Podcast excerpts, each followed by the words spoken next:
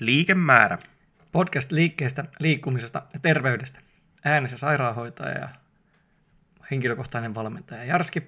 Ja osteopaatti ja liikevaikeilija Teemu. No niin, meillä kakkoskausi lähtee tästä. Kyllä. Käyntiin. Kakkonen on ykkönen. Niin. Arvasitko, että sanon tuon? No, olisi se pitänyt melkein arvata. Eksplisiittiä. Jos tästä jotain numeroita tommosia heitellään, niin joo. Tähän tämä menee. Kakkoseen tähän menee. Heti lähti hyvään suuntaan kyllä. Kakkoskausi tässä. Kyllä. Hei, nyt olisi tarkoitus vähän kerrata sitä meidän ensimmäistä kautta. Kyllä.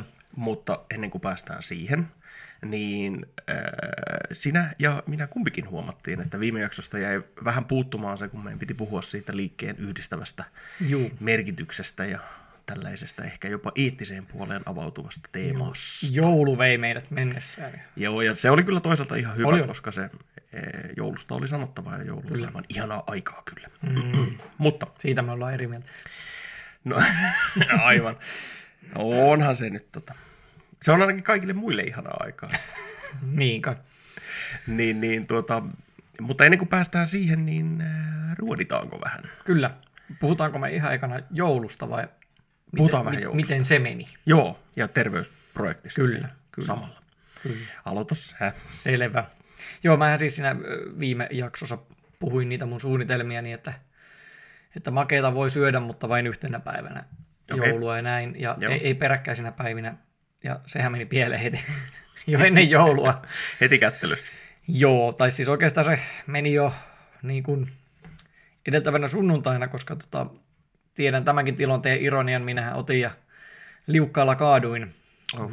Minä tasapainoharjoittelija tossa, ja teloin sen verran rannetta, niin mitään ei nyt lopullisesti mennyt rikki, mutta parin päivää ennen töihin pystynyt, niin näin pääsi käymään, että mä sitten olin kotosalla iltoja, mitä ei ollut suunnitteilla olla, ja tuolla sitten meillä kotosalla leivottiin vähän piparkakkoja siinä aatonaattona, ja minä leivoin mukana, koska piti tehdä muun muassa Cloudin miekkaa ja muuta hienoa, ja piparkakkojahan ei voi leipoa syömättä sitä taikinaa, joten no ei tietenkään. Aatonaattona tuli vähän syötyä sitten sitä taikinaa aika paljon. Ja sitten jouluaattona tuli, niin kuin olin luvannutkin, niin tuli myös syötyä niitä jälkiruokia siinä mielessä se meni vähän nyt pilalle tämä homma. Mutta joulupäivän pidin kyllä sokerittomana. No ei se nyt ihan hirveästi mennyt pilalle. No Tapanin sitä taas otin vähän. Siinä on toki tietysti se, että tietää teikäläisen ajattelun, niin jos niitä pipareita on tehty, niin ei ne ainakaan roskiin mene sitten ne, mitä sieltä kaapista löytyy. Juu, no niitä löytyy kyllä edelleen. Tai joku ne kuitenkin sieltä syö. Juu, kyllä. Joo. No, sanotaan näin, että vähemmän sulla pilalle meni kuin mulla. Jaha.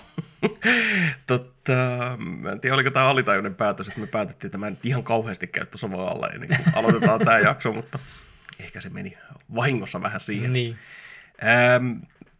Mä menin semmoiseen omaan ihanaan lautapeli kautta Star Wars Clone Wars kuplaan veljeni kanssa. Noniin. Päätin, että tämä on omittua aikaa ja ihan sama mitä tapahtuu, että täysi vapaus. Kyllä.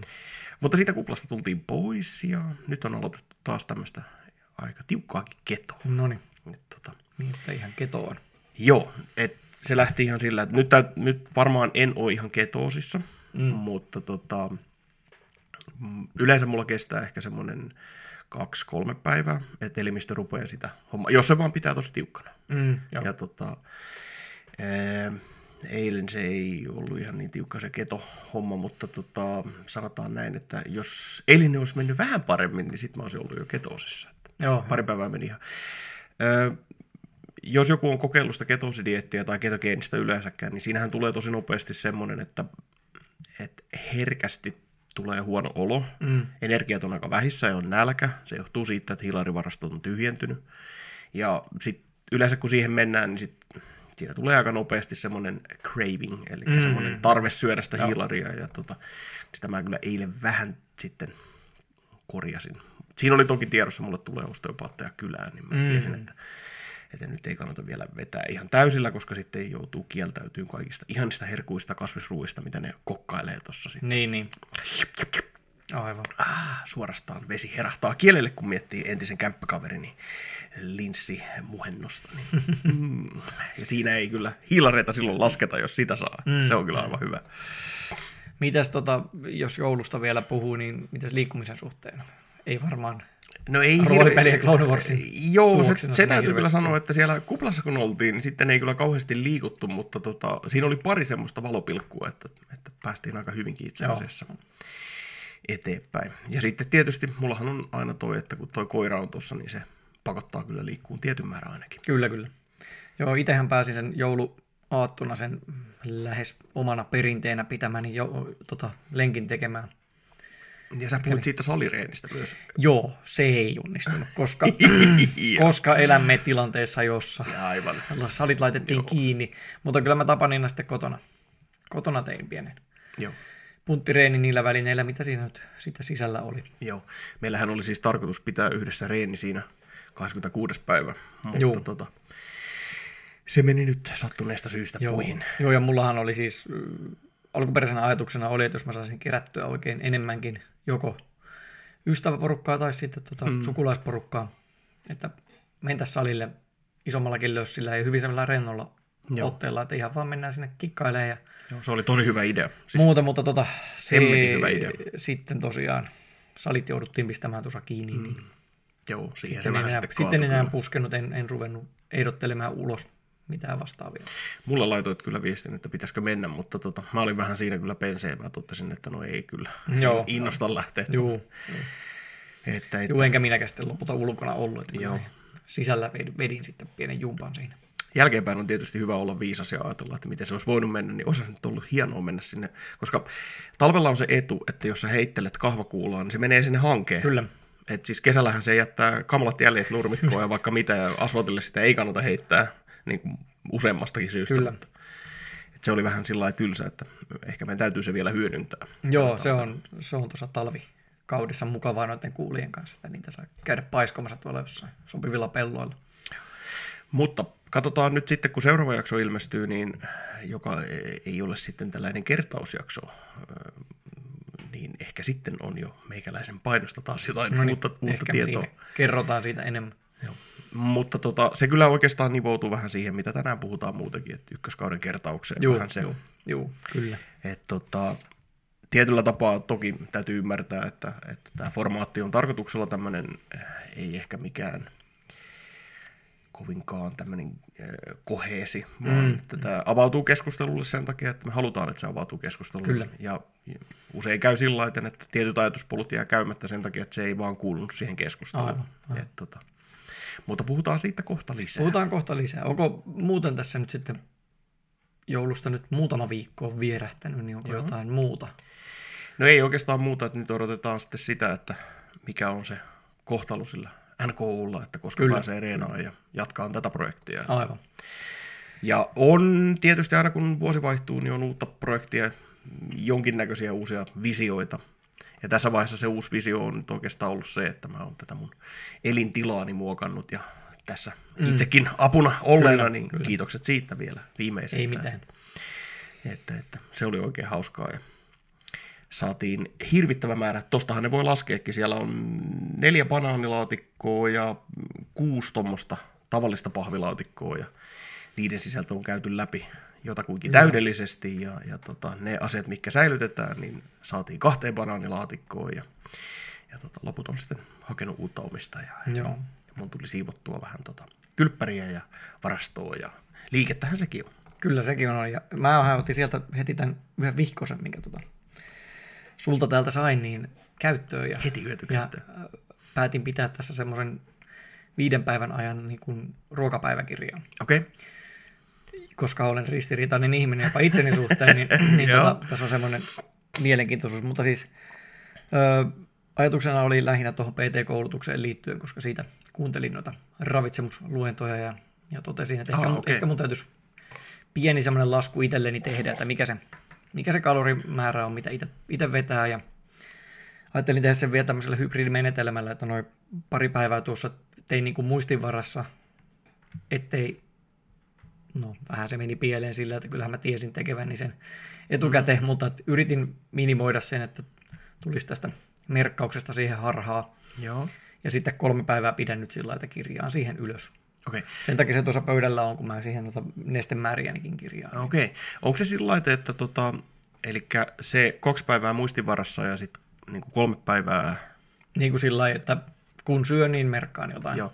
Onko se sen takia, että sä pääset vertaan sitä, että mikä on se harha tavallaan siinä sun ajattelussa? No se vai? Ja sitten vähän nyt kokeilen, että kumpi tavallaan olisi sitten niin kuin asiakkaan näkökulmasta mukavampi tapa.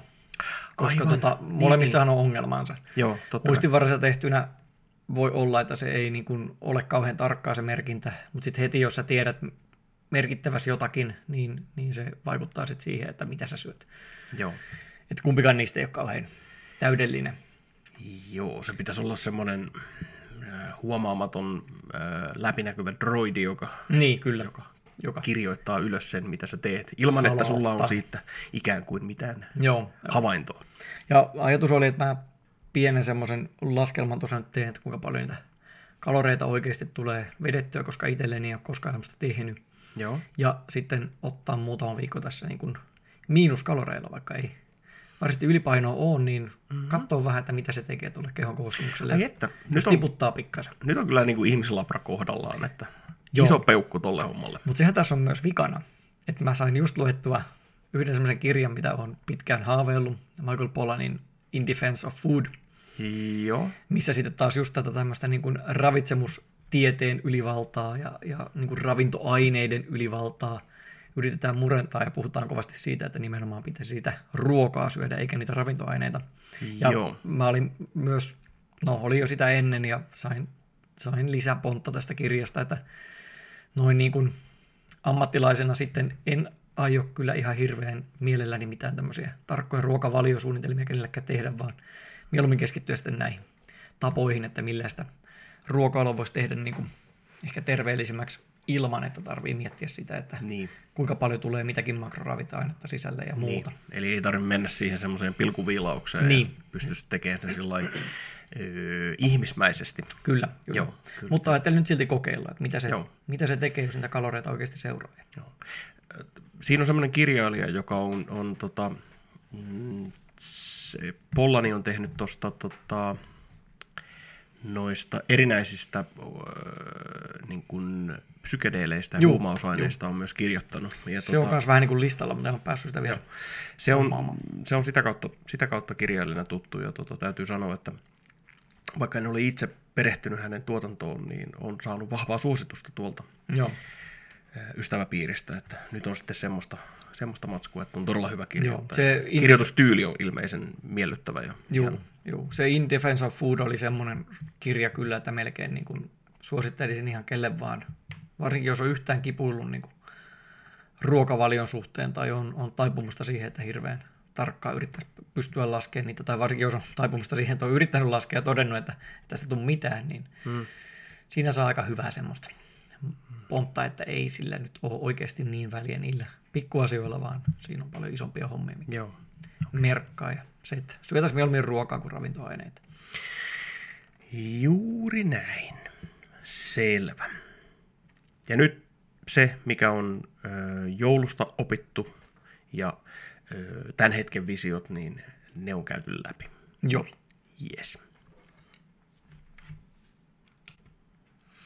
Ja sittenhän me siirrytään siihen liikeanalyysiin, ei se ole liikkeen analyysi, vaan se, että mistä puhuttiin siinä viime jaksossa semmoista, että mikä on liikkeen yhdistävä merkitys. Joo.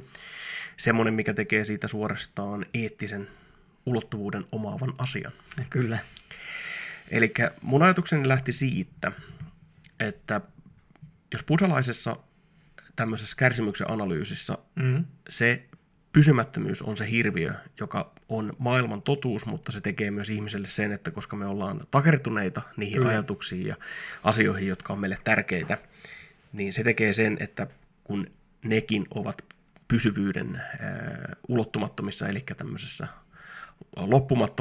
loppumattomassa muutoksessa, niin se tekee sen kärsimyksen suorastaan tähän asiaan. Ja siitä tavallaan, jos lähdetään ihan mikrotasolta, niin liike on oikeastaan se, mikä määrittää olemassaoloa sen takia, koska mikä on pienin mahdollinen asia, mitä voi tapahtua. Mä oon ymmärtänyt sen, enkä ole millään tavalla siis tähän asiaan sen enempää perehtynyt, mutta pienin mahdollinen asia, mikä voi tapahtua, on se, että plankin matkassa tapahtuu jotain. Ja jotta jotain tapahtuu, niin mulle se on siis se on analoginen liikkeen kanssa. Eli siis se on muutos, joku muutos, asia on tai ei tai jotain, en mä tiedä, mä en osaa sitä ajatella sitä niin pientä tasoa, mutta joka tapauksessa sitten se näkyy makrotasolle saakka, eli asiat muuttuu, koska ne liikkuu. Ja se tekee sen, että me ollaan kaikki tuntevat ja aistivat olennot, ollaan ikään kuin tässä liikkeen ja pysymättömyyden uhan alla. Niin jos sen ymmärtää perinpohjaisesti, niin se saattaa jopa avata semmoisen myötätunnon muita olioita kohtaan, että kaikki me kärsitään, koska kaikki me ollaan pysymättömyyden hirviön kynsissä. Kyllä. Siitähän on se hauska kuva, jos koskaan olet katsonut, niin Samsara nimellä, eli mikä se nyt on, kärsimyksen pyörä vai mikä se on? Vai onko se maailman pyörä vai mikä se on? Mutta Samsara joka tapauksessa, joka on vähän niin kuin synonyymi kärsimykselle, niin ne kuvat, mitä siitä on, niin se on aina semmoinen pyörä, jota kannattelee semmoinen mörrimöykky siellä taustalla. Ja mun mielestä se on jotenkin ihan mainio tämmöinen kuvantamistapa sille, että mitenkä, mikä on se, mikä luo sitä niin kuin todellisuuspohjaisesti sitä kärsimystä. Sitten on tietysti se, että avaruus on suuri ja mittaamaton monella tapaa, koska mulle se on kaikista päräyttävin ajatus on se, että se, mikä on ihmisen niin kuin havaintopiste, niin sehän on hyvin liukuva käsite siis siinä mielessä, että jos me mennään niin kuin pienempään, niin me päästään aliavaruustasolle, jossa luonnonlait, vaikka ne on edelleen olemassa, niin ne on hyvin erilaisia kuin miten ne esimerkiksi näkyy meille. Kyllä. Ja tässä on tämmöinen hyvin maallikon mieleen sopiva ajatus, että jos gravitoni, eli painovoiman todentava partikkeli, hiukkanen on olemassa, niin mihin se sijoittuu siinä matkalla, että vaikuttaako painovoima esimerkiksi niin kuin Planckin matkalla. Että tuosta päästään vähän semmoiseen niin kuin binääriajatukseen, että onko Planckin matka vaan niin kuin ykkösiä ja nollia, että jotain on tai ei. Ja sitten siitä ruvetaan rakentaa niin paljon, että sitten tulee monimutkaisia kokonaisuuksia ja emergenttejä ilmiöitä.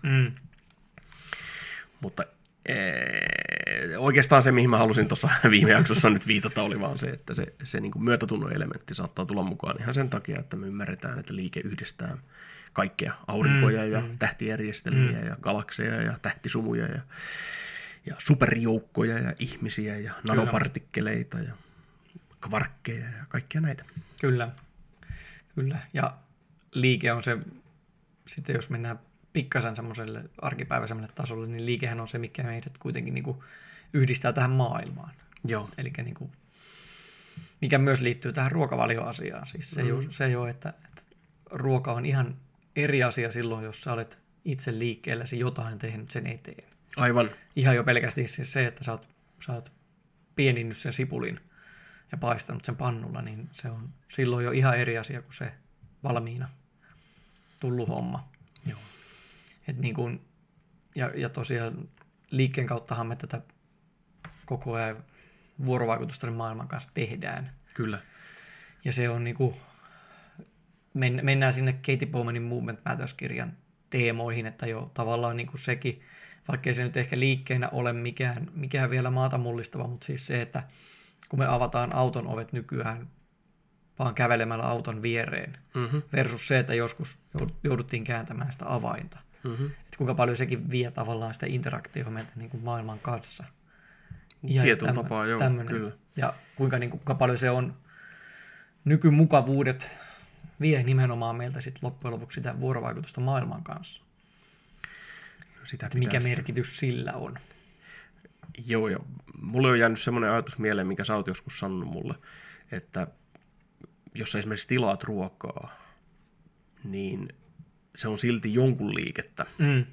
Että sä oot päässyt liikkeellä tietyllä tapaa siinä liikkeessä helpommalla, mutta jonkun liikettä se on, että sä saat sen ruoan, että ruoka on tullut jostain, joku on sen valmistanut sulle ja joku on sen kiikuttanut tuohon ovelle ja joku on tehnyt sen puhelimen ja sen sovelluksen, jolla sä ne tilaat ja joku on mahdollistanut ne bittien liikkeet siellä jossain valuutta tileillä tai semmoisilla, jossa ne sitten vaihtuvat toisiksi ja ykköset ja nollat siellä vaan pyörii.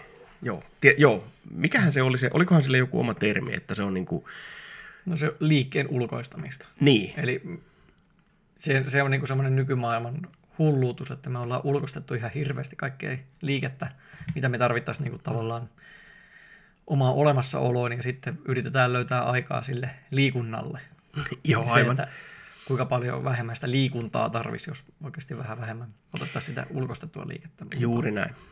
Koska ei sillä, että me nyt välttämättä haluttaisiin mennä mihinkään agraariyhteiskuntaan ihan takaisin, koska onhan se nyt kiva äänitellä näitä podcasteja ja käyttää iPhonea ja katsella mandalorialaista telkkarista ja niin edespäin. Mutta siis se, että on ihan totta, että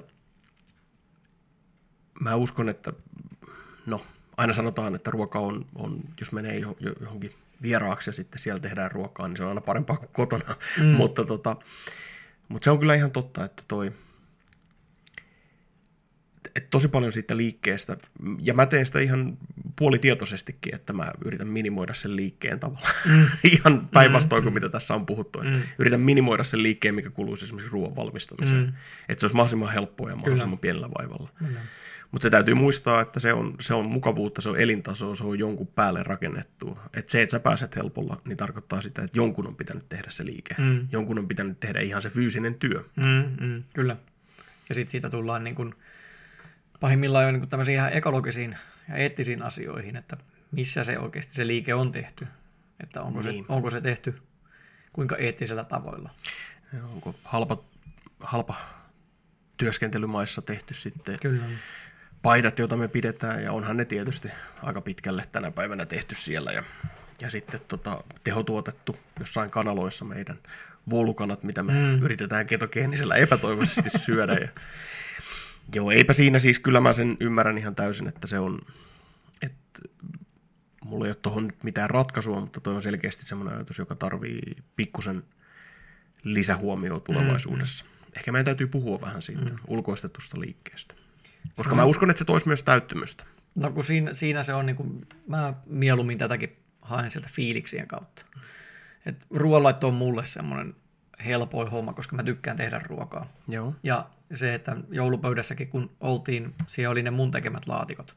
Joo. Ja kun mä teen lanttulaatikon, niin mähän teen sen, mulla on sähköllä toimivat soseutin. Joo. Mutta siis niin kuin täysistä lantuista kuorin ne, keitin ne, palastelin ne, soseutin ne, siis sillä lailla niin teen mahdollisimman pitkälti sen itse. Joo. Ja sitten kun ihmiset syö ja ainakin väittivät nauttivansa sitä mun tekemästä ruuasta, niin se on ihan erilainen fiilis kuin se, että jos mä olisin lämmittänyt Saarioisen äidin tekemät laatikot heille. Niin se on kuitenkin paljon jotenkin. Sitten mä en voi kuvitellakaan, mikä se sitten on, jos ne lantut vielä omasta maasta niin kuin nostettuja, itse kasvatettuja ja muuta, niin sitten se olisi varmaan vielä potenssiin 10. Me päästään vielä siihen sivuamaan sitä, mitä puhuttiin viimeksi siitä jaetun tavallaan juhlatilaisuuden merkityksestä, koska et sitten kun niitä lanttuja nostettu ja sitten kun sitä sikaa on lahdattu ja otettu siltä vähän sitä kinkkua ja semmoista, että sillä on ollut merkitys, että sä teet nämä kaikki asiat ja sen takia se on ollut niin kuin tunnelmallinen ja tärkeä juhla, esimerkiksi joulu, mikä on sitten taas ihan eri juttu kuin meidän kulutusjuhla nykyään, että mekin veljeni kanssa, vaikka joulu oli aivan ihanaa aikaa, niin kyllä mä sen joulufiiliksen sain oikeastaan eniten siitä joulukorttien kirjoittamisesta. Niin. Mutta sitäkin taidettiin puhua kyllä viimeksi. Oli sitä mainittu. Se on semmoinen. Mutta siinähän se just on. Mä teen kanssa sovitaan nyt, että ne on koulukortteja sitten. Huhhuh. Mutta joulukortit, mähän teen ne aika pitkälle itse. Siis toki mä ostan kaikki tarvikkeet kaupasta. Niin, mutta siis kuitenkin et osta myöskään valmiita kortteja. En osta valmiita kortteja, vaan se, että jokaisen kortin kohdalla mä oon ainakin miettinyt sen, että minkälaisen kortin mä tästä teen ja mitä tarraa mä laitan tähän ja tohon kohtaan ja sillä lailla. Niin tavallaan siinäkin se oma ponnistus on se, mikä luo sitä arvoa sille. Kyllä. Ja ainakin muutamasta lähteestä tuli jo sitten vähän palautettakin, että aika ihanat kortit. Mm. Ja onhan se totta, kyllä on kiva saada semmoisia kortteja, jossa joku on nähnyt vähän vaivaa. Että kuulijoille tiedoksi, että minulle saa laittaa joulukortteja, vaikka ei välttämättä tuntisikaan sen paremmin. Minä otan niitä mielelläni vastaan. Niin. Ja jos ei tiedä mihin lähettää, niin sinne meidän työtilalle voi laittaa. Salmonkadulle voi pistää. Joo, sinne otetaan kyllä kaikki joulu- ja pääsiäis- ja juhannuskortit sitten vastaan. Noniin. Tai vaikka vaan keskiviikkokortti. Niin, hyvää keskiviikkoa tee kuulijasi. Nyt meni kyllä vähän tangentille taas. Ei se mitään, se on ihan komea. Niin on. Ihan liian vähän lähetetään kortteja keskiviikon kunniaksi. Kyllä, mutta se lyhykäisyydessään, mulla oli alun perin ajatus, että siitä voisi puhua vähän enemmänkin tuosta liikkeen yhdistävästä merkityksestä, mutta siinä se oikeastaan tuli se avainteema. Mm-hmm.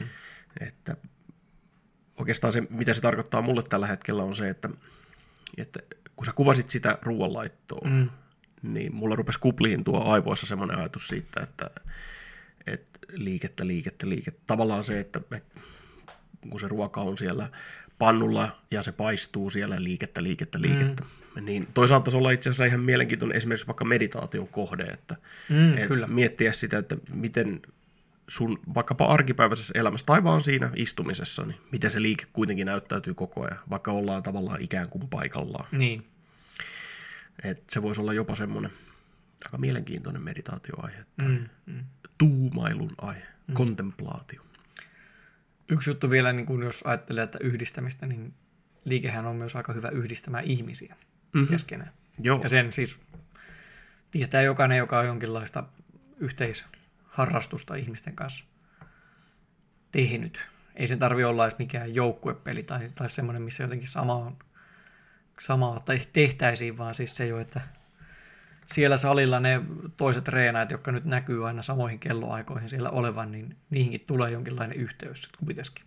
Niin, toki se yhteys voi olla hyvin vahvakin, jos siinä tulee juttuja ja muuta, mutta siis jo pelkästään se, että tunnistaa, että hei, tuo kaveri on käynyt salilla samaan aikaan kuin minä. Joo, ja se on hauska nähdä, kun mäkin olen sen tehnyt jo niin monta kertaa, että kuinka ne pikkuhiljaa rupeaa niin kuin hahmottuun, että toi on toi tyyppi, ja tolle sanotaan morjes ihan heti, ja tolle sanotaan, että morjesta, ja sitten se on silleen mörö. Niin, siinä tulee heti tämmöisiä ikään kuin tapoja, ja sehän on hauskaa sitten. Kyllä. Ja luo vaikkakin ehkä pientä niin semmoista merkitystä siihen treenaamiseen. Sitten se, että niin kuin jos on joku tietty laji, mitä on tehnyt, ja sitten se joku tyyppi, jonka kanssa juttelee jostain kaalinpäistä muuten, niin selviääkin, että se on sitä samaa lajia tehnyt tai tietää jotain siitä. Niin siinä on heti semmoinen yhteys. Teillä on niin kuin tietty yhteinen kokemuspohja. Joo. Itse lähinnä tulee siis kapuera mieleen.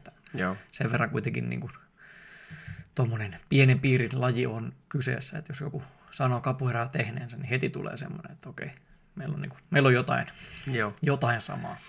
Joo, ja tuohan on sitten laajennettavissa, että periaatteessa mikä tahansa sama asia, mitä on koskaan tehnyt, niin voi olla tuolla yhdistävä tekijä. Että teen ruokaa, niin minäkin. Kyllä joo. Käyn postilaatikolla, niin minäkin. Aivan. Mahdot olla aika hyvä tyyppi. Aivan. Mutta ei puhuta postilaatikoista, mulla on postinjakajan kanssa pieni flightis menossa tällä hetkellä. Ei mennä siihen tässä yhteydessä. Jees. Hyvä. Liikkeen yhdistävä merkitys. Pohditaan sitä jatkossa lisää. Kyllä, mahdollisesti. Kyllä. Ehkä se täällä kytee muutenkin alla. On näitä samoja teemoja tässä. Joo. Heitelty noissa muissakin aiheissa. Kyllä. Muistakaa liikkua. Eikä se ollutkaan vielä siinä. Ei. Meidän piti olla huonoja buddhalaisia ja katsoa sekä menneeseen että vähän tulevaan. Niin justiin. Eikä pysyä vain tässä hetkessä. Joo, ei kato, kun tässä oli vähän se, että mulle tuli spontaanisti mieleen tuommoinen. Sami Hedberg on joskus sanonut sen parhaiten, että kun toinen aivopuolisko sanoo sulle, että tuli tämmöinen ajatus, sano se ääneen. Ja toinen on sillä, että ei sitä voi sanoa ääneen, että hillittänyt itsesi. Ja sitten sillä, että se toinen on paljon hitaampi, niin se ei kerkiä sitä. Ja sitten se toinen sanoo, että sano se ääneen. Ja sitten sä odotat sitä vuoroa, että koska mä saan sanoa sen. Ja se toinen alue on sillä, että ei, älä nyt sano sitä, se on huono vitsi. Mutta joo, se nyt on joka tapauksessa sillä tavalla, että muistakaa liikkua. No, kyllä mä aion sen silti sanoa vielä. Ja niin, podcastin lopussakin. Aijaa, mä luulen, että me ollaan vaihdettu rooleja tässä. Ei koskaan. Niin. Selvä. Mut meidän piti vähän katsoa mennyttä. Kyllä. Ykköskautta. 18 jaksoa ehdettiin tuossa. Joo, ihan vuoden alusta ei aloitettu. Niin ei. Eikä tässä nyt mitään semmoista tiukkaa määrättä tuu siinä oleen, että montako jaksoa on yksi kausi, mutta tietyllä tapaa on se kuitenkin, kun miettii, että 2 viikon välein niitä julkaistaan, niin on se 36 viikkoa. Kyllä siinä. Isompi osa vuodesta meni näitä tehdessä kuin ilman. Joo, se oli joskus silloin, oliko se huhtikuussa, kun me ensimmäistä ääniteltiin. Jotain semmoista. Joo. Saattaa olla vielä aikaisemminkin. Mm.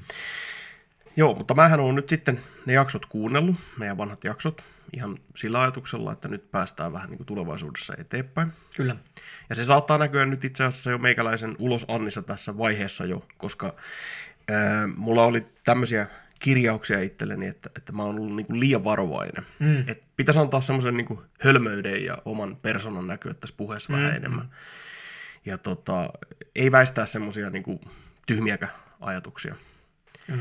Et sitten tietysti puheteknisessä ilmaisussa on aina tekemistä. Joo, meillä. Ja meidän tekniikassakin on ollut vähän muutoksia, että nyt on ollut jo sitten leijonaosa aikaa sitten ykköskaudestakin, niin oli kuitenkin nämä paremmat mikit jo käytössä. Joo. Mutta tosin nytkin ollaan vähän setupia muutettu, että kyllä. Jatkuu tässäkin testailu. Joo, nimenomaan. Että tekninen toteutus, se on työn alla tietysti koko ajan, pyritään hyvää ja sitten ainakin omalla kohdalla se alkukauden jaksoja, niin siellä oli semmoista raakaa luomisvoimaa kyllä niin kuin, vaikka kuinka paljon, mutta sitten se ulosanti ei ollut ihan niin miellyttävää. Joo. Ja toki tässä täytyy sitten miettiä sitä, että mikä olisi niin kuin kuulijan paras tässä. Ja omalla kohdallahan se on semmoista, että kun mulla on tapana täytesanoja käyttää. Ja kokonaan niistä ei kyllä tarvitse päästä edes eroon, koska tämähän on kuitenkin tämmöistä. Ei ole käsikirjoitettua, niin väkisinkin tässä tulee jotain. Keskustelunomaista. Kyllä. Ja varsinkin silloin, kun on joku ajatus, joka ei ole täysin muotoutunut, ja sä joudut hakemaan sitä, että mitä se sulle tarkoittaa ja minkälaisia muotoja se herättää sun pään sisällä ja niin edespäin. Niin silloinhan se ei voikaan olla semmoista täysin sujuvaa, fluenttia, hyvin, usein se on hyvin artikuloitua, tai ainakin kohtuullisen hyvin artikuloitua, mutta se saa olla semmoista hakevaa, koska tässä tavoitellaan jotain semmoista, mistä ei vielä ole käsitystä. Kyllä, kyllä, ja se on se meillä kantavana teemana, että pyritäänkin saamaan uusia käsityksiä itsellemme muodostettua näissä keskustelujen aikana.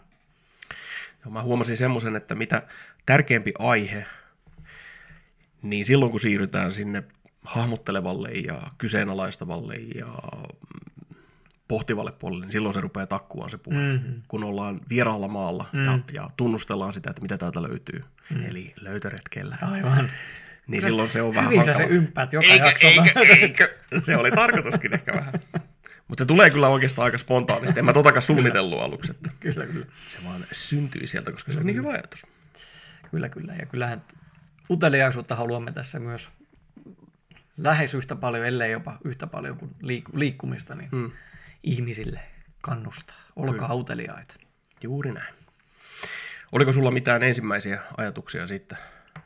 No siis ensimmäistä kaudesta. Se mitä tuossa kuuntelin niitä kanssa lävitten, niin kyllä se niin kuin pääsääntöisesti kaikki ne, mitä ollaan puhuttu, niin asiasisällöltään allekirjoitan kyllä edelleen, että ei ole sillä hirveästi mikään muuttunut tai tullut ehdottoman paljon parempaa tietoa juuri mistään. Ehkä toivoisin tosiaan myös, että tulosanti tässä vähän paranee, mutta tämä on kummankin meistä ensimmäinen varsinainen podcasti. Että kyllä. Sallittakoon se, että tässä vähän haetaan. Kyllä, ja niin kuin sanottua, niin ei semmoisia varsinaisia puhealan ammattilaisia olla, vaikka molemmat joudutaan kyllä työssämme paljon puhuunkin, ja varsinkin terveyttä sanottamaan ymmärrettävään muotoon, että siinä mielessä tietenkin ollaan kyllä niin kuin omassa hommassamme myös tässä. Sen, mitä huomasin noista parista ekasta jaksosta, kun puhuttiin sekä siitä liikkumisesta vastaan liikunta ja sitten tuommoisista epämukavuusasioista, niin niissä en ole kyllä nyt viime syksyn aikana toiminut ihan ehkä oppieni mukaan, että kyllä mä oon lähinnä harrastanut enemmänkin liikuntaa. Joo. Ja sitäkin hyvin sillai aika mukavalla tavalla, että hirveästi rajoja en ole tässä hakenut. Joo. En mä pidä sitä mitenkään pahana, se nyt on ollut tämän hetken Joo. tilanne. Mullahan oli tuohon se teesi, että se rajan asettaminenhan on, että mikä on sitä epämukavuusaluetta, niin on tietyllä tapaa kuitenkin se on sun pään sisäinen prosessi. Mm-hmm. Ja tiedän, että sulla on monta rautaa tulessa, niin jokuhan saattaisi jopa sanoa, että pelkästään se, että on pystynyt liikkumaan myös mukavalla tavalla, niin siihen on tarvinnut pistää pientä ponnistusta. Kyllä, kyllä. Ja niin kuin siinäkin on puhuttu ja muissakin jaksossa, että kyllähän se on se säännöllisyys, mikä niin kuin eteenpäin vie, eikä ne rajoilla käymiset sinällään. Mm. Niin mieluummin pidän säännöllisenä. Joo, olen samaa mieltä, että kyllä mä oon tähdännyt siinä liikunnassa aika pitkälti siihen, että se olisi mukavaa ja helposti toteutettavaa, mutta tässä se rajaveto just tuleekin, kun mulla se vaatii yleensä sen hirvittävän energian kasaantumisen ennen kuin se purkautuu johonkin tekemiseen, mikä on yleensä epämiellyttävä kokonaisuus, niin silloin, jos sen pystyy tuomaan semmoiseen säännöllisyyteen ja helppouteen, niin se on joka tapauksessa arvokasta. Mm-hmm. Ja se on arvokkaampaa oikeastaan kuin se semmoinen rykäyksittäinen tekeminen, vaikka ne onkin niitä merkityksellisiä kokemuksia usein. Kyllä, kyllä. Minäkin menisin eteenpäin paljon paremmin, jos mä tekisin sillä säännöllisellä suorittamisella dieselityylillä ikään kuin, eikä sillä semmoisella hirvittävän voimakastehoisella bensamoottorilla, millä ajetaan jotain ratakisoja. Joo, ja kyllä niin kuin toi syksyn harmaus ja pimeys, vaikka tässä puhutaan, että mukavuutta pitäisi vältellä ja muuta, niin kyllä siinä vähän sekin aina vaikuttaa, että jotenkin se on paljon mukavampi noilla syksykeleillä sitten mennä sinne kivalle salille touhuamaan, kun lähtee tuonne pihalle. Ja itse asiassa tuossa justiinsa eilen, kun mä sen julkaisin tuolla Instagramissa, kun miten käy, kun menee parkour-puistoon yrittää näillä jääkeleillä. Sieltä tultiin aika hyvin taas alas, kun siellä ei oikein pysy niillä tangoilla kiinni, kun on niillä jäässä. Joo, juuri näin. Joo, muistetaan se, että jos raja vetää siihen, että on haastavaa jo se, että yleensäkään tekee mitään, niin se, että sä olet tehnyt jotain, niin sitten sovitaan, että sä oot vähän käynyt jo siellä epämukavuusalueella. Joo, en tätä havaintoa mitenkään tehnyt silti itseäni mollatakseni. Huomasin vaan, kun kuuntelin niitä.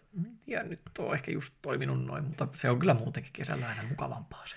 Joo, ja sitten tuossa on ehkä semmoinen tietyllä tapaa tarkkailijan rooli voisi olla aika kiva, että on hauska tarkkailla sitä, että missä kohtaa tulee sit se energia, että sun tekee mieli kokeilla rajoja. Että onko se just pelkästään nämä vuodenajat, mikä sopisi kyllä myös meidän ajatteluun ihan hyvin, että kesällä valoa enemmän ja tarvii vähemmän lepoa ehkä, että jaksaa sen saman ja on, mieliala on korkealla ja muutenkin mukava olla. Tarvii vähemmän vaatteita, tarvii pienemmän ponnistuksen, että pystyy lähteä sinne kokeilemaan niitä rajoja ja niin edespäin. Niin, vai onko siinä jotain muutakin? Että voiko olla jotain muutakin semmoista, mikä tekee sen, että joskus se suorituskyky on niin korkealla tai mieliala on semmoinen haastava ja halukas, että sä haluat lähteä testaamaan niitä rajoja. Vai tuleeko se jossain, onko se ihan randomia? Että riippuu ihan vaan päivästä, riippuu kuun asennosta ja siitä, että onko varpunen idässä vai lännessä. Niin. Joo, ei siis sitä en pitäisi kenelläkään yhtään pahana, jos huomaa tämmöisen, että vuoden aikojen mukaan tulee ihan selkeä tämmöistä vaihtelua siinä, kuinka paljon huvittaa tehdä ja mitä asioita. Koska se on silloin ihan luonnollista. Meidän pitäisi ehkä enemmänkin elää sen luonnon rytmin mukaisesti. Ja se on tavallaan se on ihan luonnollinen täällä Suomessa, kun eletään. Että toi pimeä ja kylmä ei välttämättä niin paljon innosta sinne pihalle meneen. Tai sitten mulla on tämmöinen omituinen tilanne, että sitä kun on semmoinen 15 astetta pakkasta tai enemmän, niin sitten mun tekee mieli lähteä juokseen villasukilla tuonne pihalle. Jännittävä ilmiö. Että se on sitten noi tommoset märät kelit, kun mua ei välttämättä niin huvita. Joo, no se on lienee aika yleistettävä tämmöinen teema. Että sitten kun on märkää ja sohjosta ja räntää tulee ja harmaata, niin sitten ei oikein huvita ketään. Kyllä. Tosin siihen voi vaikuttaa myös tämä, että juoksua on kiva tehdä paljain jaloin kesällä tai jollain hyvin köykäisillä kengillä. Sitten se välikausi on vähän semmoinen, että siinä tarvitsisi pitää joku hauta-arkut jalassa.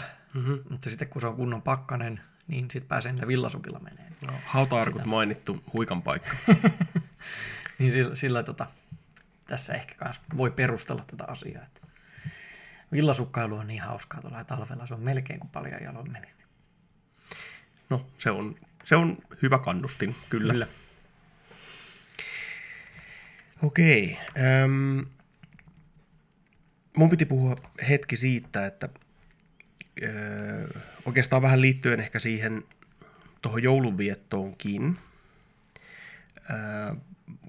No se tuli ehkä tuossa motivaatiojaksossa, kun mä kuuntelin sitä, niin tämmöinen ajatus mieleen, että mulla on tapana esittää tämmöisiä yleviä periaatteita ja jotenkin tämmöisiä kikkakolmosia niihin asioihin, että miten ne pitäisi tehdä. Niin tällä kaudella mä yritän tehdä sillä, että se olisi lähempänä sitä mun konkreettista kokemusta. Tämmöiset, no ei ne nyt ole liian kaukana ollut ne ohjeet tähänkään mennessä. Että kyllä ne minun ajattelusta ja minun toiminnasta ja minun vajavaisuuksistani kumpuaa ne ohjeet, mutta vielä jotenkin semmoista vitaalimpaa.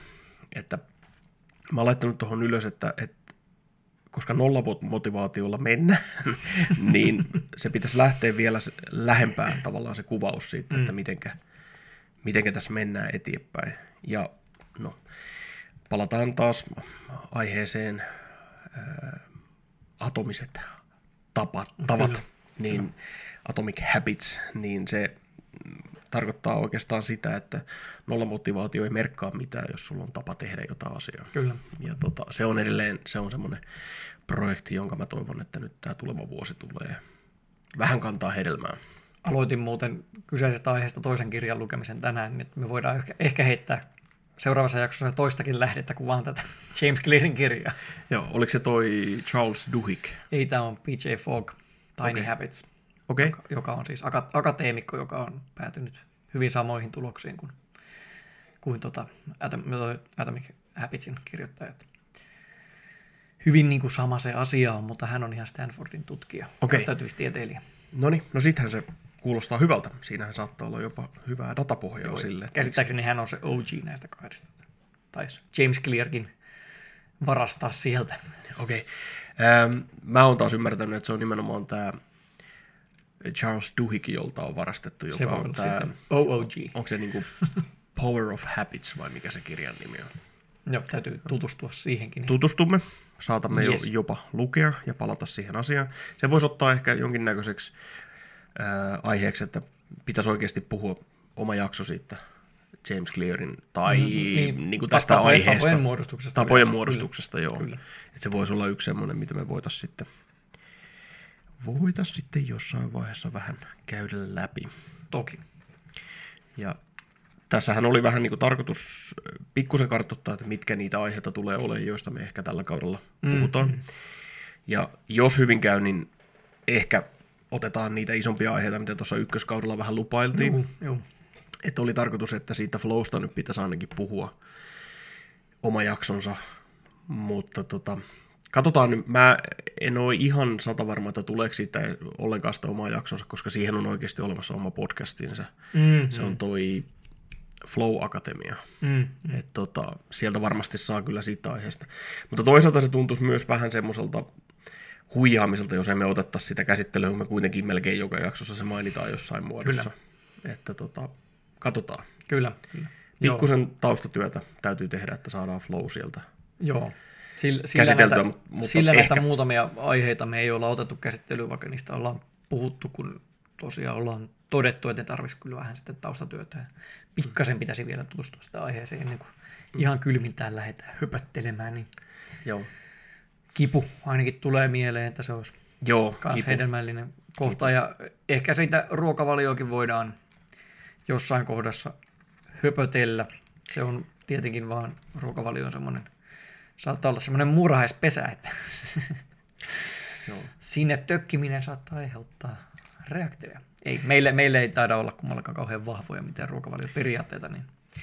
Ei oikeastaan. Että jos ruokavaliosta pidetään oma jakso, niin sen on pakko olla semmoinen, mitä meillä oli siellä ykköskauden alkupuolella, niitä semmoisia, että mitä se sulle tarkoittaa, tyyppisiä ajatuksia. Eli minkä olet kokenut hyväksi ja miksi. Ja ehkä nojata johonkin yleisiin periaatteeseen, joka on niin kuin ihan hyvin perusteltavissa niin kuin joku kaloreiden määrä. Mm-hmm.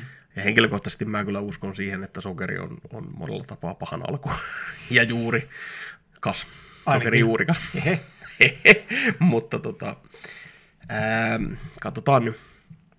Kyllä siitä tuolla ajatuksella ehkä voi jakson pitää, koska sitten jos ne asiat esittää semmoisina, että näin me olemme kokeneet tämän asian. Mm-hmm. Näin olen kokenut ketogeenisen, näin olen kokenut intermittent fasting-tyyppisen pätkäpaastoilun. Ja näin olen kokenut perunadieetin, ja koska semmoinenhan tietysti kokemusmaailmakin löytyy. Että... Niin, kyllä tässä tietynlaisia kokeiluja on tehty. Ja joo. Sehän oli tosiaan... Tässäkin itse asiassa sitä peräänkuulutettu sen sitä uteliaisuutta. Juu, kyllä. Sillä pääsee aika pitkälle näissä ruokavalioasioissakin.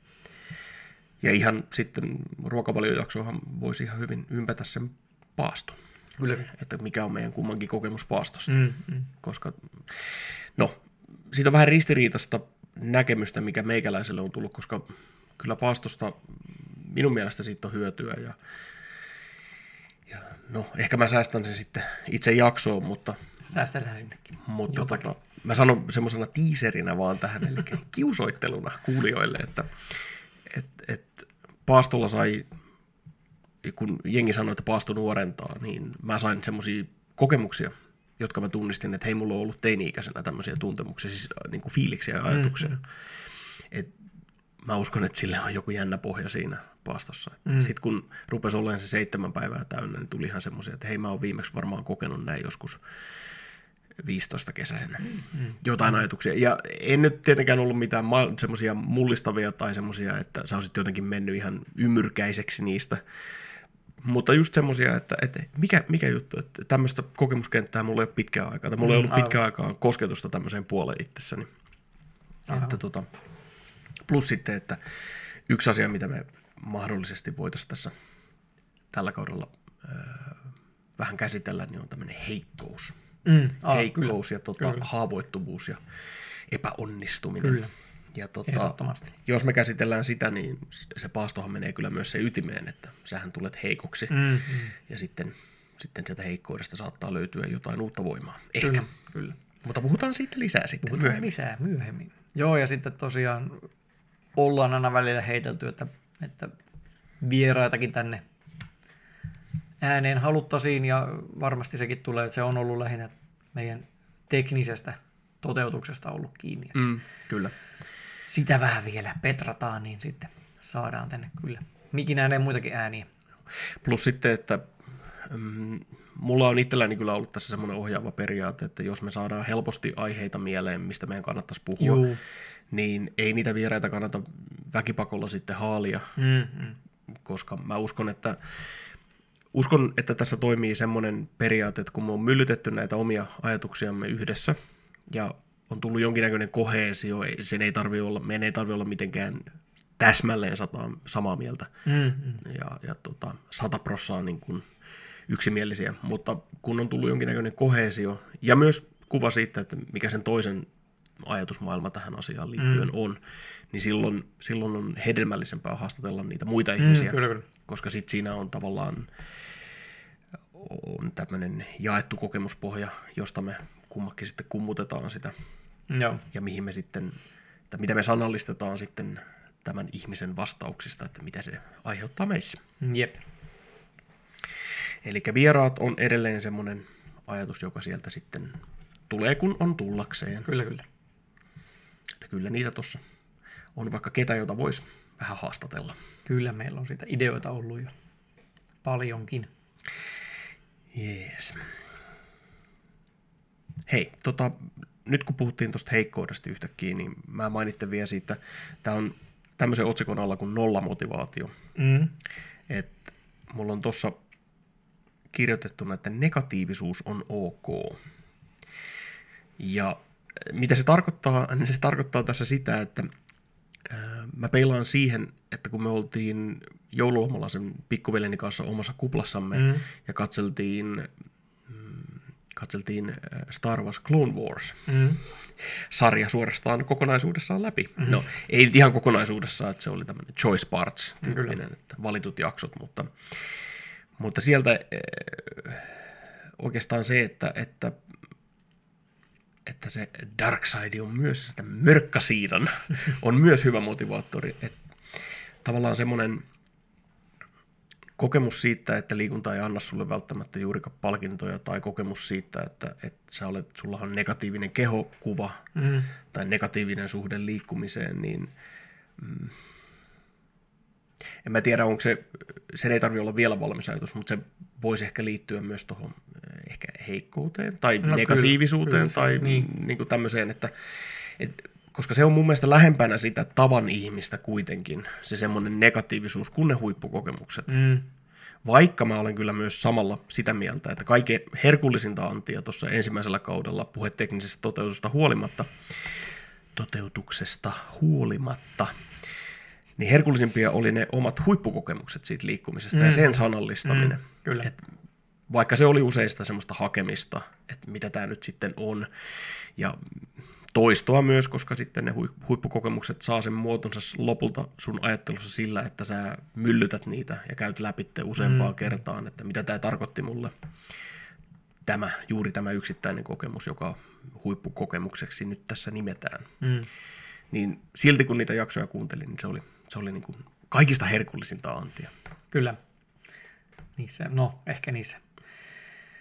Vaikea arvioida itse, kun on itse ollut paikan päälläkin, mutta mielestäni niin se vähän kuuluu se, että nyt niin kuin innostuu sitä aiheesta. Puhujakin oikein eri lailla. Niin kuin tietenkin syytä onkin silloin, jos huippukokemusta puhuu, niin silloinhan sitä kuuluukin innostua. Eli ehkä meillä on tämmöinen mentaalinen työkalu tästä, että meillä on se perusnegatiivisuus, no ainakin mun kohdalta, ehkä sulla on vähän erilainen näkökulma, mutta tämmöinen nollamotivaatio ja negatiivisuus ja tämmöinen jaksamattomuus ja viitsimättömyys ja laiskuus ja tämmöinen, mikä on siellä olemassa selkeästi. Ja sitten se janan toisessa päässä on huippukokemukset ja tavallaan sen janan arviointia tai läpikäymistä. Ehkä, no sitähän me tehtiin tuossa ekalla kaudella kyllä. Et vaikka mä en sanallistanut sitä ihan näillä sanoilla, niin silti se musta tuntuu, että me niinku kosketettiin sitä jo monta kertaa monessa eri jaksossa. Että miten siitä semmoisesta harmaasta massasta nousee semmoista merkitystä. Niin. Yes. Tästä meidän täytyy puhua lisää. Kyllä. Tai sitten se on semmoinen teema, joka vaan soljuu siellä kaikkien aiheiden taustalla joka tapauksessa. Et ehkä siitä ei tarvitse puhua muuta kuin sen verran, mitä tulee näissä muiden aiheiden lomassa. Kyllä.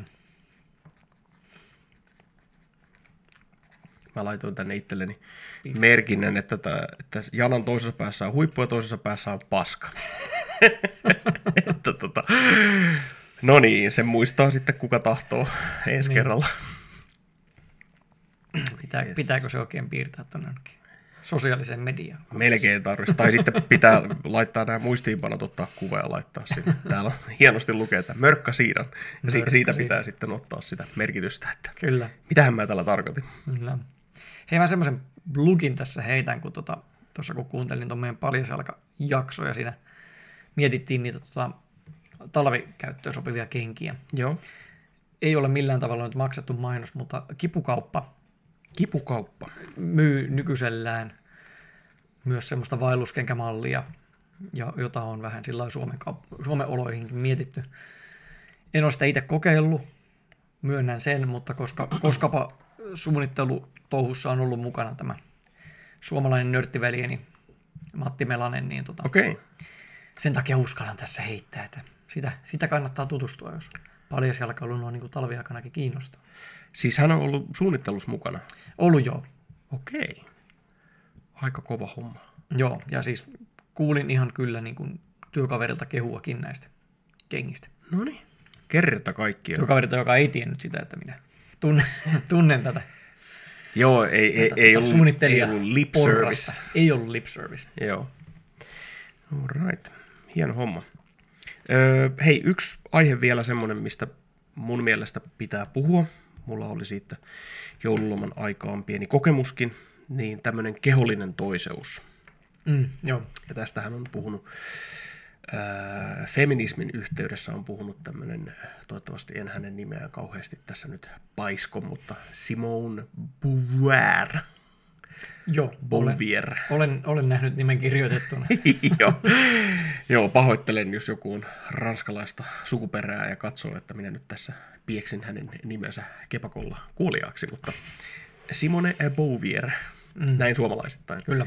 Ja se on myös semmoinen jakso, että sitten täytyy pikkusen perehtyä siihen, että mikä se olikaan se hänen ajatuksensa. Siis mä oon lyhyen kuvauksen ja lyhyen tämmöisen introduction, tutustuttamisen hänen filosofiaansa lukenut joskus, mutta siitä on niin paljon aikaa, että mä en enää muista sitä. Muuta kuin sen, että muistan, että se käsitteli tätä ajatusta, ja nyt tämä mun kokemuskin jotenkin sopii ehkä siihen. En ole nainen, enkä voi hänen suullansa puhua, mutta katsotaan, jos löytyy yhtymäkohtia. Ja katsotaan, jos löytyy hänen teoksiansa jotain, mitä voi lukea ja miettiä sitten, että mitä se oikeastaan tarkoittaa. Kyllä, kyllä. Eli se on myös semmoinen aihe, joka tuohon sitten laitetaan vielä ylös. Että kyllä näitä tässä tulevaisuudessakin tullaan nauhoittelemaan. Kyllä.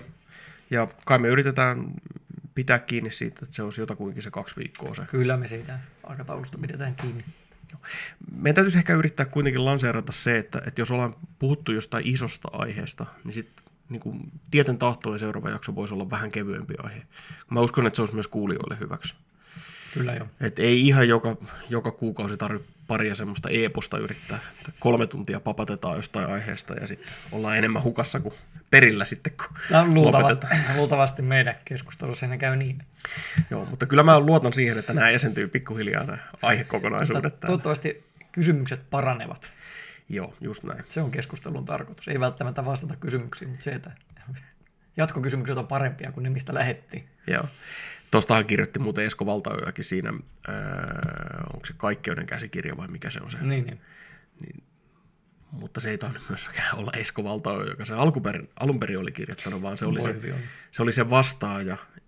Ja siinä oli se joku juttu, että vastaajan luokse tulee tämmöisiä olioita ja ne kysyy kysymyksiä ja vastaaja on sillä tavalla, että voitko kysyä vähän paremmin, että kysymys on ihan väärä. Kyllä. Ja sitten kun ne häviää ne otukset sen ympäriltä, niin vastaaja esittää oikeat kysymykset ja vastaa niihin ja on hetken aikaa tyytyväinen olonsa. Mutta joo.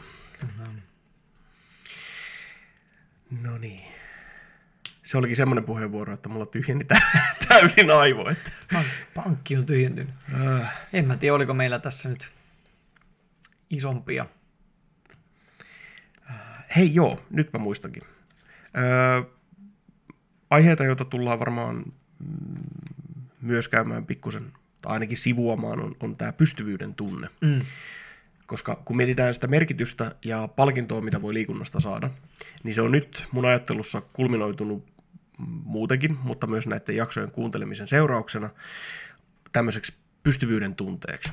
Ja mä uskon, että vaikka et sä välttämättä vielä toisikkaan maailmaan mitään liikettä, niin se pystyvyyden tunne itsessään luo sulle ensinnäkin itsevarmuutta. Kyllä.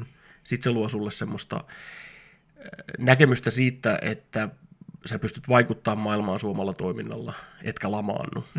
Ja sitten se luo myös onnistumista, koska sulla on näkemys, että sä pystyt johonkin, ja sitten sä pystyt siihen, ja sitten sun näkemys todennäköisesti kasvaa, että sä pystyt varmaan vähän isompaankin juttuun, kun sä pystyt tähänkin. Eli siinä tulee tämä haastavuuden nousu, ja sitä myöten taitavampien haasteiden ratkominen tai niihin vastaaminen, ja sitä myöten isommat palkinnot. Niin, ja uskallus siis ryhtyä niihin isompiin haasteisiin. Eli tässä me nähdään, että myös rohkeus, uteliaisuutta tarvitaan, mutta rohkeus on myös kehittyvä ominaisuus. Kyllä. Ja just nimenomaan se pystyvyys on ehdottomasti tämmöinen progressiivinen juttu, että mitä isompiin haasteisiin vastaat, niin sitä isompiin haasteisiin pystyt tulevaisuudessa vastaamaan. Aivan. Sekin kehittyy niin kuin lähestulkoon kaikki muukin, jos sitä tekee. Kyllä. Sanottiin kyllä, eli se oli 1 huikka. Nyt en ole pitänyt kirjaa, että montako huikkaa tässä pitäisi ottaa, mutta eikö se ole kuulijan vastuulla muutenkin? Niin, no, huikkien laskeminen. Se on, ellei me oteta sitä tässä sitten tämmöiseksi tavaksi, että me otetaan aina kanssa huikka, kun tarvitsee. Se voisikin mennä mielenkiintoiseksi. Joo, siitä voisi tulla aika korkealentoista. Kyllä. Ja puhetekninen toteutus kärsisi siinä loppupuolella varsinkin. Voisi olla ihan tietotekninenkin toteutus alkaisi kärsimään. Joo.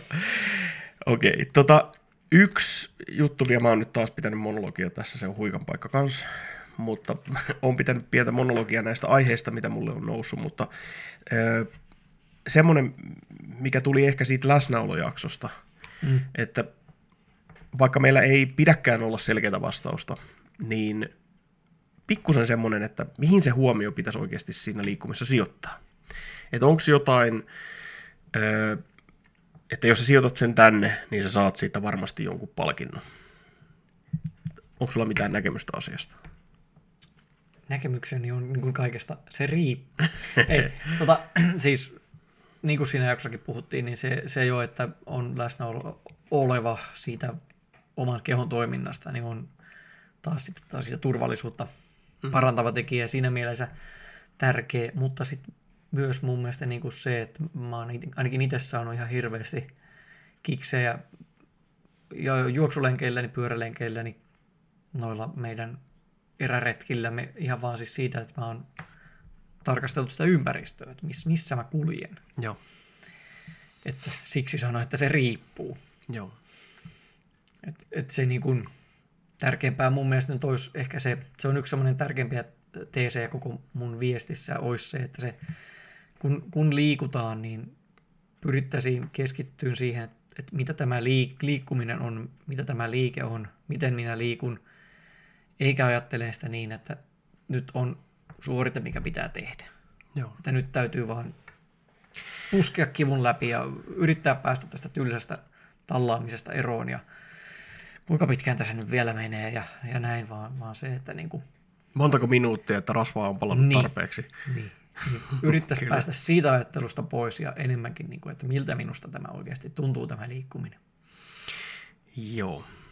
Plus sitten, että sitten joka tapauksessa siinä on se, että vaikka pidettäisiin tämä avoin mieli ja mietittäisiin, että missä se huomio on ja miltä tämä minusta tuntuu, niin ehkä me päästään osittain siinä toiseusjaksossa sitten tuohon, että tietyllä tapaa se kehon puskeminen vaatii myös sitä ymmärrystä siitä, että se kipu ei ole kaikki tai se maitohapon kertyminen ei ole kaikki, että tahdonvoimalla on rooli ja mielenhallinnalla on rooli ja niin edespäin. Tuosta oli hauska ajatus, että jos halutaan nojata tähän dikotomiaan, eli mieli on yksi ja keho on yksi, niin siitä oli se, joo mä, ei haluta. Mä tiedän tämän, mutta se, että mitenkä tämä tämmöinen keinotekoinen jaottelu näkyy maailmassa, niin on tahdonvoima. Ja tahdonvoima on mielen ja kehon yhteistoimintaa fyysisessä maailmassa. Ja vaikka me ei siitä tahdonvoimasta välttämättä olla niin kuin aina oltu ihan kovinkaan imarreltuja, että se olisi mitenkään hieno asia tai että sillä pääsisi oikeastaan yhtään mihinkään, niin buddhalaisessa käsitteistössä on ehkä enemmän tämä tahto. Eli se tahto tekee sen, että halusit tai et, niin on tiettyjä asioita, joita sä kuitenkin teet vähän vaistomaisesti tai vähän tavan takia, tai että se tahto on semmoinen laajempi käsite, että miten sun arvomaailma näkyy maailmassa. Se on sitä tahtoa ikään kuin. Mutta tahdonvoima. Ehkä, no katsotaan. Mä oon kyllä samaa mieltä, että se tahdonvoima kalpenee niiden tapojen rinnalla. Sillain niin kuin, esimerkkejä on siitä, että tahdonvoimallakin on saavutettu kyllä asioita ja ehkä se nyt jonkinlaista tahdonvoimaa kaikki tekeminen sitten kuitenkin jossain tasolla tarvitsee, mutta just kyllä mä enemmän sinne tapojen muodostukseen niin kuin semmoisen kestävän kehityksen nostaisin, että sieltä kautta se lähtee se. Joo. Se on niin kuin varmempi strategia. Kyllä, kyllä. No, mä pistin pienellä kysymysmerkillä tuonne, että tahto, että onko siinä jotain semmoista, mitä meidän täytyy käydä läpi. Joo. Mutta se, mihinkä toi huomiokysymys oikeastaan enemmän vielä liittyy, on se, että kun mä lähden tuosta ovesta pihalle, niin mulla pitää olla joku automaatti, mihinkä se tavanomaisesti menee se mun huomio, niin. Jolloin siitä tulisi mahdollisimman helppoa, jolloin se voisi avautua helposti johonkin aistin virrassa olemiseen tai kehon tuntemuksessa olemiseen tai mitä me nyt siinä puhuttiin kanssa läsnäolossa, että liikkeeseen sulautumisesta tai jossain. Mutta ne kaikki tuntuu tämmöisiltä vähän korkeimmilta tavoitteilta, joissa tarvittaisiin se lähtötaso, jossa tarvittaisiin se, että siinä harmaassa massassa tapahtuu sitä toistoa niin paljon, että siitä tulee automaatio. eli tapa. Niin. Mutta no, ehkä toi on semmoinen, mitä voidaan myös vähän pohtia tuossa tulevalla kaudella. Koska mulle, vaikka se oli yksi mun ykköskauden suosikkijaksoista, se läsnäolo, niin silti ei oikein tullut semmoista kuvaa siitä, että mikä oli se nollataso, mikä oli se kaikista helpoin yksinkertaisin, että olisiko se just se, että mitä se sitten ikinä kellekään tarkoittaa, niin yrittää olla läsnä siinä liikkeessä. Mutta kun se on vähän tyhmä vastaus, koska se on niin avoin. Siitä on vaikea muodostaa sitten taas tapaa niin. Tuolla ajatuksella. No, jos nyt tähän vastauksen haluaa antaa, niin sit se olisi ehkä tavallaan tekemiskohtaista sitten se helpompi. Joo. Mulle tulee juoksusta lähinnä mieleen itselleni. Sehän on meidän arkkityypillinen liikunta. Niin, mutta siis se, että kun mä lähden juoksemaan, mä tapaan tehdä siinä semmoisen tietyn tavallaan harjoitteen ennen kuin mä lähden liikenteeseen, missä siis haen sitä, että miten se askellus tulee. Joo. Miten se tulee sillä lailla, että se tulee se päkiä sinne ensimmäisenä ja se kantapää kosketus on sopivan kevyt. Ja siitä kun mä lähden juokseen, niin se ensimmäiset askeleet, ensimmäiset 10 metriä, joskus pitempäänkin, niin tarkkailen sitä, että miten se mun askellus tulee. Tuleeko se mun painopisteen alle? Missä asennossa mulla antio ja selkäranka ja muuten. Ja sit mä lähden siitä liikkeelle ja sit mä vapautan itteni niin kun ajattelee muita juttuja. Mutta toki sit se on myös semmoinen, mihin täytyy siellä juoksun aikana jossain kohdassa palata. Okei, toi on tosi arvokasta tietoa, koska nyt mulle avautui kyllä toi ihan eri lailla. Että oikeastaan voisi ehkä jopa ajatella, että me tavoiteltiin myös vähän siinä jaksossa jo aikaisemmin. Koska toi mulle kuulostaa siltä, että sä palautat itsesi, juurrutat siihen juoksutekniikkaan. Ja joku saattaisi jopa hienosti sanoa, että siihen muotoon, että mikä on se juoksun muoto. Kyllä. Ja hyvään tekemiseen. Kyllä. Ja sitten sä päästät huomion vapaaksi ja annat sen tehdä, mitä se tekee. Ja sitten tarvittaessa palautat sen juoksutekniikkaan. Joo, vitsi, toi on kova homma nyt. Rutiininomaisesti myös kesken niin. Juoksua teen niitä tsekkejä, että mikä on mun pään asento, mikä on mun askellus, mikä on mun kadenssi. Joo. Mutta nämä on sitten tietenkin aina lajikohtaisia ja tekemiskohtaisia, että sitten taas kun mä mavetan, niin, ja sitten se on myös vähän yksilöllistä, että jos mä mavetan, mä tiedän, että mulla on selässä on paha tapa lähteä notkistumaan. Niin, yli ojentumaan. Niin mun täytyy niinku tavallaan pitää se huomio siellä, että se selkä pysyy paikallaan ja sitten miettiä sitä, että eikö nyt työnnetään maata kauemmas, eikä nosteta mitään, vaan työnnetään maata kauemmas ja hakee niitä niinku juttuja, joista mä tiedän, että mulla itsellä niissä on se ongelma. Joo, mutta siis tostahan tulee tietyllä tapaa, jos kuitenkin mennään siihen juoksuun, koska se... No se on siitä ehkä, mun oivallukseni nyt syntyy kuitenkin. Se on nyt yksinkertaisin ehkä tässä ottaa esimerkkinä. Että toihan menee tietyllä tapaa semmoiseen meditatiiviseen myös, että sä palautat itse siihen muotoon ja sitten, koska mielen luonne on semmoinen, että se ei halua pysyä paikallaan, vaan se haluaa vaeltaa siellä täällä ja haluaa elää aistivirroissa ja haluaa elää ajatuksissa välillä ja välillä se haluaa sulautua ja hiljentyä ja tulla takaisin ja syntyä uudestaan ja tehdä mitä vaan, niin toi kuulostaa semmoiselta muodon perustekniikalta. Eli sä palautat itse siihen, että miltä se juoksu tuntuu, onko se tekniikka hyvä. Ja vielä jopa ehkä hyvässä tapauksessa sä oot pystynyt aikaisemmin mittaamaan sitä, että onko tämä juoksutekniikka minulle hyvä. Ja sitten sillä tiedolla, mikä sieltä on tullut, niin sä pystyt sitten palauttamaan ja juurruttamaan itse asiassa siihen tekemiseen. Joo. Siihen muotoon. Juoksun suhteen on joutunut myös arvioimaan sitä, että mikä se mun... Niin kun, koettu rasitustaso on, koska juoksu mä silloin jossain kohdassa kun juoksin niin paljon kuin juoksin, niin mun oli helppo siihen tiettyyn rytmiin jäädä, joka tietenkin onkin ihan jees, jäädä siihen omaan hyvään rytmiin, mutta kun silloin tavoitteena oli vähän parantaa sitä, vähän nopeuttaa sitä, niin mun täytyy aina välillä myös miettiä se, että hetkinen, mä en muuten nyt puske, että nyt mä menen tällä hyvällä tavalla, hyvällä itselleni niin rennolla tavalla. Se ei ollut tietoinen, että mä olin tippunut siihen taas siihen tavallaan niin kuin hyvin kevyeen. Ei se nyt kevyttä silloinkaan ollut, kyllä mä juoksin, mutta siis se, että itselleni tavallaan kevyeen helppoon, kun mä taas olisin halunnut kehittää sitä hommaa, että mun on nyt pakko puskea pikkasen kovempaa. Joo. Se oli sitten taas niin kuin seuraava askel, että onko tekniikka ok, joo, mitäs mä tässä meen? Mä voisin mennä vielä lujempaa. Joo.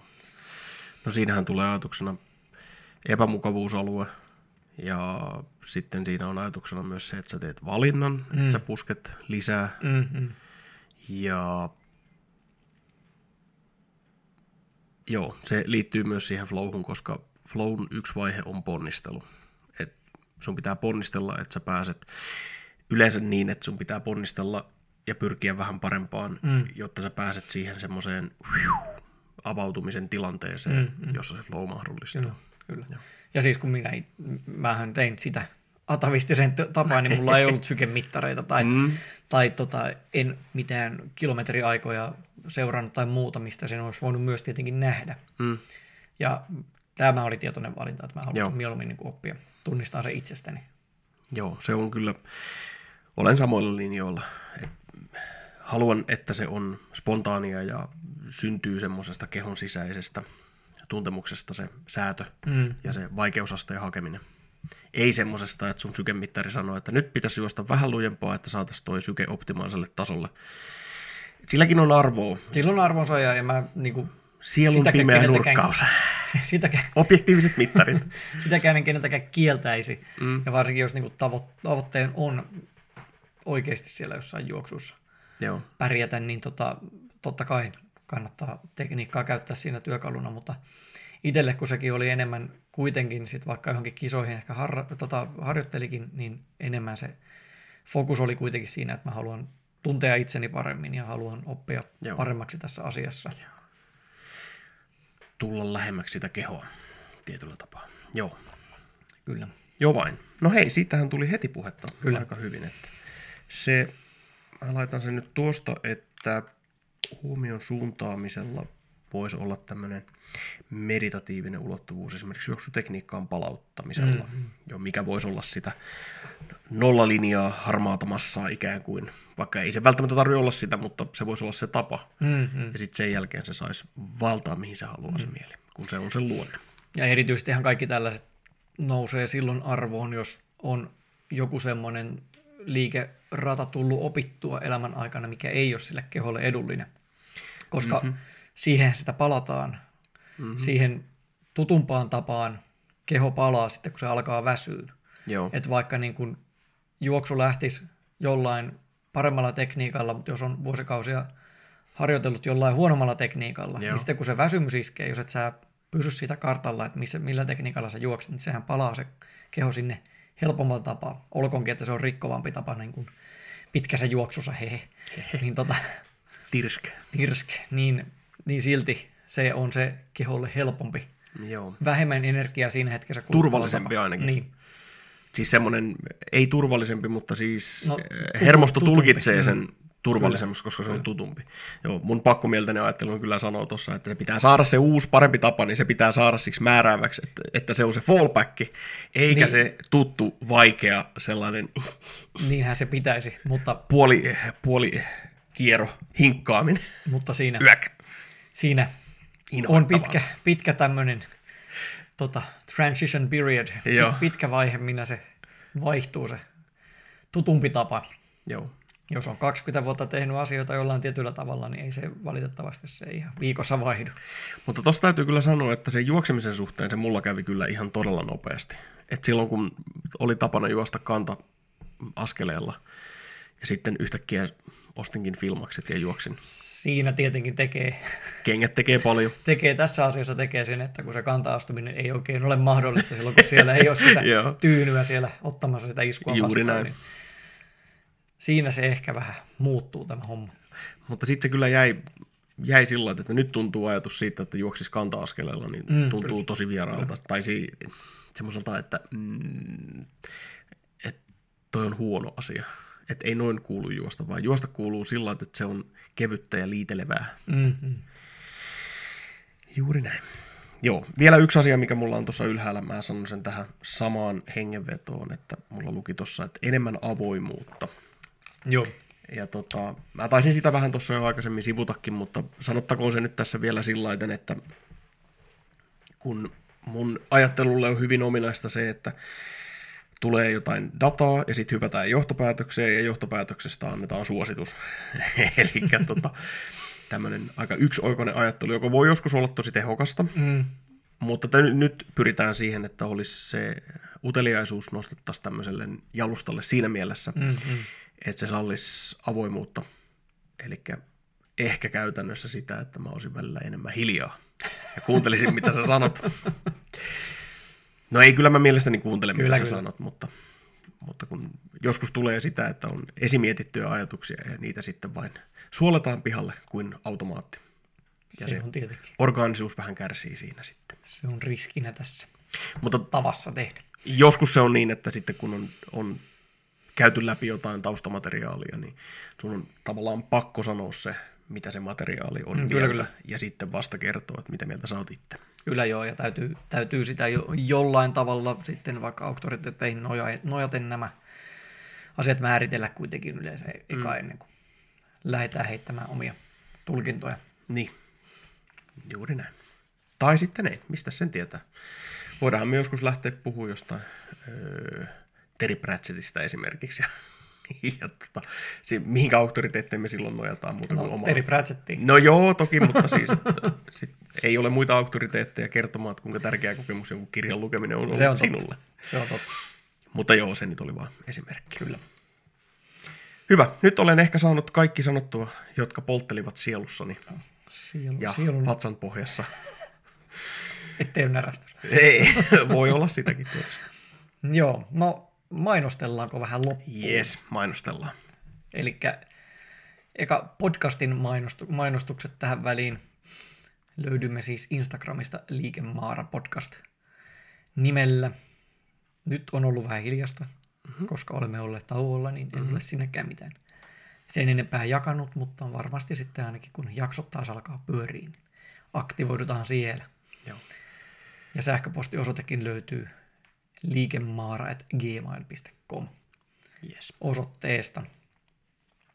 Sano sä nyt se oma osoitteesta. En osaa sitä kuitenkaan tavata. Meikäläisen sivut löytyy osoitteesta sangnoosis.com, eli SANGNOSIS. Yes. Ja meikäläisen sivut on sitten jarskiliikkuu.com, ja minähän tosiaan tässä vielä on koulutus kesken sitä personal trainer -puolesta, mutta kyllä minä jo nyt tässä vaiheessa uskallan luvata valmennuksia ihan tuommoiseen perinteisempäänkin henkilökohtaiseen valmennukseen, mutta toki jatkossakin tulen liikkuvuuteen ja luonnolliseen liikkumiseen, tasapainoiluun ja paljasjalkailuun keskittymään. Myös PT-hommissa. Myös PT-hommissa. Joo. Mutta sitä tarvitaan.